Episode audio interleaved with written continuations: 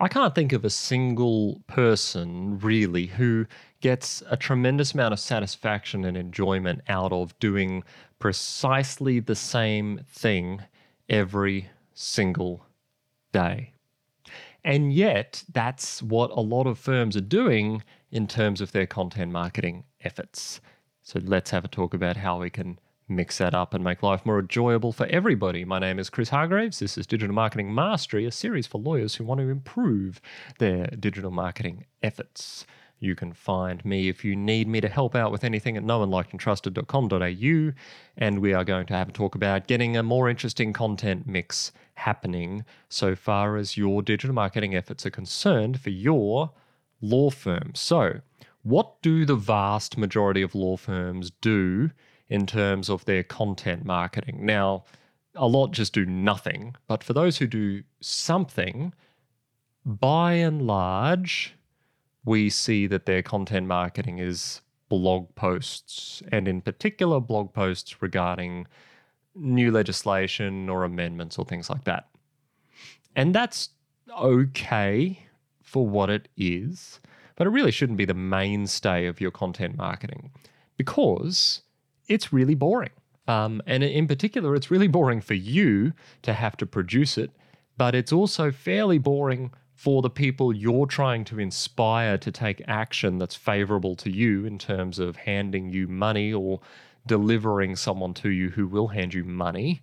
That's kind of what it's all about. And at the end of the day, you want to keep their life a little bit interesting too, right? They might not have time every day to read a 2,000 word article. They might not have time to read a 500 word article. So, what can we do to try and capture a greater amount of people's attention? And in terms of content marketing, at least, the answer is very simple produce different types of content. And these different types of content have different ultimate end goals and different purposes. And I'm not going to talk about that necessarily today, but just know that having a content mix is going to allow you to touch base with people in different ways more regularly. So, what can we do? What are our content opportunities? Well, fairly self evidently, they're always going to involve video or audio or written words or images. Those are really, until the uh, virtual reality content marketing stuff comes into play, those are pretty much what we have to play with in terms of what we can deliver outwards to people. So, where are we going to take that then? Well, what we are going to do is we are going to look at the core content. And I've spoken about this before, so there's no need to get caught up in it. Really, the biggest core content you can produce is going to be a longer form video, a long article, or a podcast of some kind. And That might be an interview podcast, it might be a podcast where you just speak like I am here, or it might be something else entirely. But those are really your big cornerstone pieces of content. And frankly, most firms aren't doing video and podcasting at all the vast majority are not doing those things. So there are some opportunities for you already. Uh, if you're in different spaces, I would say that some of those opportunities are rapidly diminishing. But for lawyers, enormous amounts of articles are produced, very few podcasts and very few videos are produced comparatively from the legal industry right at the moment. So if you want to immediately capture a little bit more attention and offer another opportunity for your potential clients or referrers to engage with your content, then take up an alternative medium beyond just the written word, beyond that email newsletter that you keep sending out, beyond the physical newsletter if you send one of them out.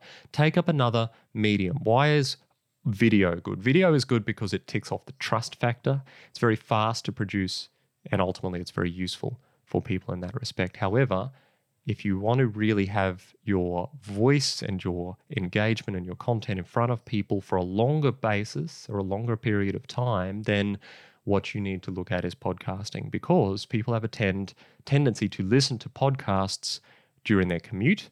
They have a tendency to be able and willing to listen to longer podcasts than they might ever do for a video. And so, if you can find a way to take that video and to also turn it into a podcast, I think that's going to be good.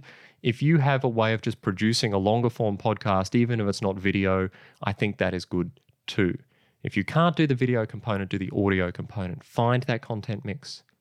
of course, then you can use images. Take some quotes, put them on images, take some useful commentary, put them on images, add a bit of substance to it. If you're posting on Facebook or LinkedIn or Instagram, then you have a lot of word limit to play with in terms of what you can offer in terms of commentary on the image that you are posting. Better than stock images is, of course, real life images of yourself. If you only have stock images because no one's prepared to be on photo, then so be it. But just be aware that that's less personal, of course. It's an image that could be anyone. No one really cares, and people like to connect with other people. So, better use of imagery is to make sure you're using actual photos of yourself. Admittedly, I don't always do that personally because I don't have an opportunity to have someone taking very many photos of me, and I rarely do it myself because my kids are always somewhere in the mix of things. So, really, rather than me waffling on, all I want to really encourage you to do is mix up your content types and use them in your mix throughout your sharing throughout the week. So if you're going to post one longer form piece of content, a bunch of micro content or smaller content throughout the week on social media channels or through email, find a way to interact with people who have different amounts of time to commit, different preferred mediums that they enjoy watching, and give yourself more visibility because the more different content types you have and the more you're sharing them, the more visibility you're likely to get. YouTube is a whole avenue of visibility that many lawyers simply are not availing themselves of. Podcasting, it has its own search and directories where you will not be found if all you produce is articles. Okay, these are more discoverability avenues as well as, of course, content production and interaction and relationship development tools. So, do use these avenues as useful parts of your digital marketing. I know it seems like there might be a tech barrier to getting some of these things up and running. It's really not that hard. And if you need help, you know where to find me. That's all I had to say, and I'll see you next time.